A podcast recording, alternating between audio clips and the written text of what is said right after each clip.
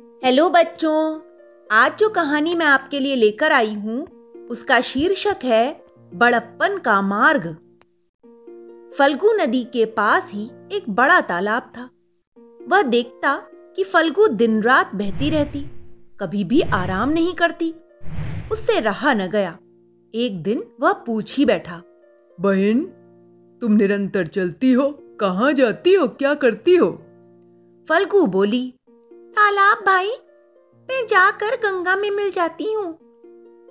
हम दोनों मिलकर प्राणी मात्र का कल्याण करते हैं।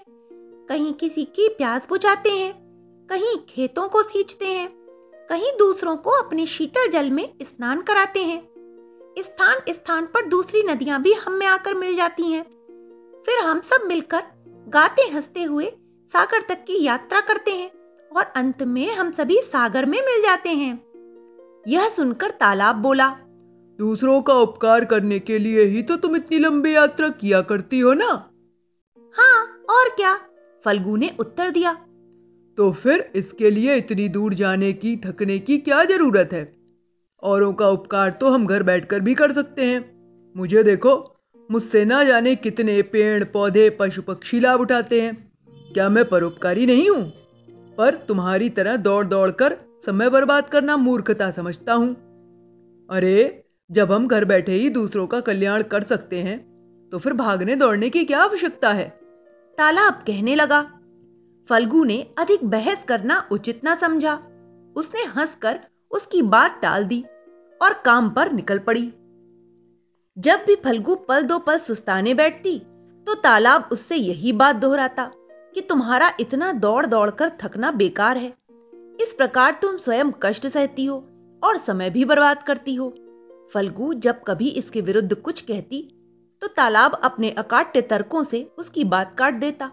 धीरे धीरे फल्गु को भी तालाब की ही बात ठीक लगने लगी।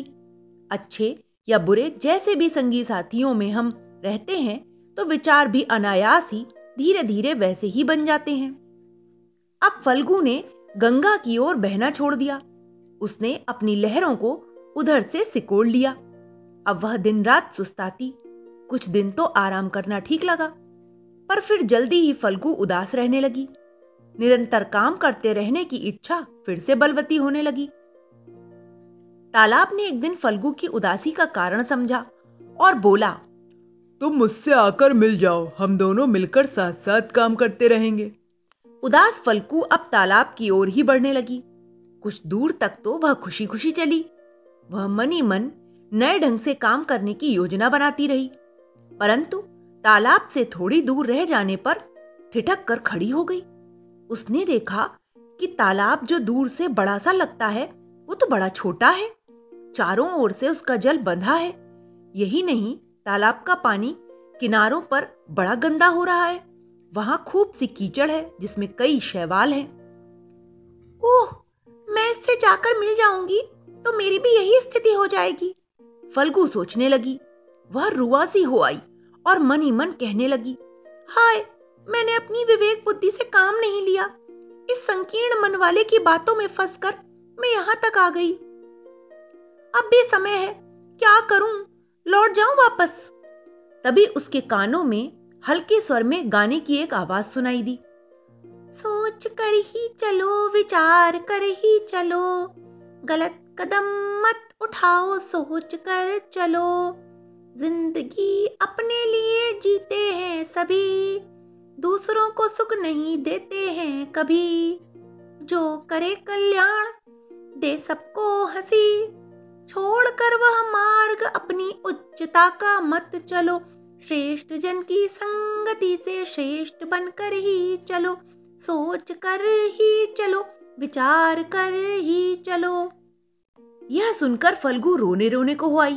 भरे हुए कंठ से बोली, तुम कौन हो भाई? कहाँ से बोल रहे हो? तुम सामने क्यों नहीं आते?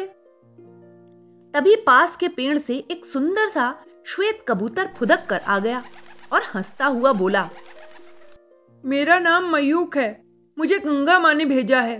तुम बहुत दिनों से उनके पास जाना बंद कर चुकी हो। वे कुछ दिन तो तुम्हारी प्रतीक्षा कर रही, पर फिर भी तुम नहीं पहुँची। वो परेशान हो उठी। सोचने लगी कि तुम्हारे साथ न जाने कौन सी दुर्घटना घट गई है। मुझसे उनकी उदासी देखी ना गई। मैंने कहा, मैं जाता हूँ तुम्हारा समाचार लेकर और आता हूँ। मैं बहुत देर से, बहुत दूर से तुम्हारा पीछा कर रहा था, पर तुमने कुछ ध्यान ही नहीं दिया। तुम्हें तो तालाब की ओर बढ़ने से ही फुर्सत न थी।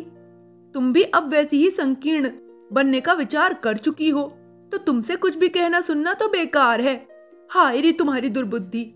गंगा जैसी महान विभूति का साथ छोड़कर इस नीच का साथ अच्छा लगा। अच्छा तो मैं चलता हूँ। गंगा माँ को संदेश दे दूँगा, जिससे कि तुम्हारी प्रतीक्षा में बेकार दुखी चिंतित ना होवे। यह सुनकर फल्गु के आँसू निकल पड़े। धीमे स्वर में तुरंत बोली मयूक भाई, बस बस, अब और अधिक प्रताड़ना ना दो। मेरी आँखें खुल गई हैं। इस संकीर्ण मन वाले के साथ रहकर मेरे विचार भी वैसे ही बन गए थे। अब मैं विवेक पूर्वक विचार कर चुकी हूँ। इसके साथ रहकर मैं भी वैसी ही बन जाऊँगी गंदली और संकीर्ण। नहीं, मैं ऐसा नहीं करूँगी। मैं तो गंगा का ही साथ दूँगी। महान कार्यों में सहयोग दूँगी। जब मैं बड़े काम कर सकती हूँ, बड़ों को सहयोग दे सकती हूँ तो तनिक से स्वार्थ भावना से भरकर छोटे छोटे कामों में ही क्यों अपना जीवन व्यर्थ कर दूँ? यह तो कोई भी कर सकता है। अपने आप को बड़े कामों में लगाने में ही बड़प्पन है। यह सुनकर मयूक प्रसन्नता से भर उठा। उसने झूम कर अपने पंख फड़फड़ाए और नाचते हुए बोला, अब किया तुमने सही ढंग से विचार। हमारे साथी जो कहते हैं, उसे हमें यो ही सच नहीं मान लेना चाहिए। अच्छी तरह से सोचना, विचारना चाहिए। उनकी बात कितनी उचित है, कितनी अनुचित। तभी उनके अनुसार ये काम करना चाहिए। फल्गु चुप रही, मयूख की बात ही सच थी।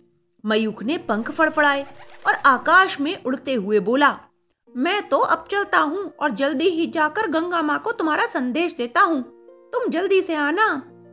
फल्गु ने वेग से अपनी लहरें गंगा की ओर बढ़ाना शुरू कर दिया। अब फिर वह कल कल छल छल करती, खुशी से गीत गाती, मुक्त मन से गंगा की ओर तेज़ी से बढ़ चली। गंगा ने उसे देखते ही आगे बढ़कर अपने से लिपटा लिया और बोली, बहन, मुझे प्रसन्नता है कि तुम सही रास्ते पर आ गई हो। अपने लिए तो सभी जीते हैं, पर जीवन उन्हीं का सार्थक है जो दूसरों का अधिक से अधिक कल्याण करते हैं। संकीर्ण मन वाले इन विचारों में बाधा देते दूसरों को भी अपने जैसा बनाना चाहते हैं, परंतु प्रलोभनों में न फंसना ही मानवता का और महानता का पहला चरण है। तुम ठीक कहती हो दीदी। फल्गु बोली और चल पड़ी गंगा के साथ मिलकर बड़े बड़े काम करने। दोनों जहाँ भी गईं, वहाँ प्यासों को नया जीवन मिला भूमि अधिक उपजाऊ बनी और खेत लहला उठे। जड़ चेतन सभी ने उनका स्वागत सम्मान किया जय जयकार किया। छोटे भी जब बड़ों के साथ मिलकर दूसरों के कल्याण के काम में जुट जाते हैं तो उनकी शक्ति और योग्यताएँ भी बढ़ जाती हैं। और बड़प्पन के मार्ग पर चलते हुए महान और अमर हो जाते हैं। तो बच्चों, इस कहानी से हमें यही सीख मिलती है कि हमें अपने विचारों को कभी संकीर्ण नहीं करना चाहिए। हमेशा बड़ा सोचना चाहिए, तभी हम बड़प्पन के मार्ग पर आगे बढ़ सकते हैं। Okay, bye.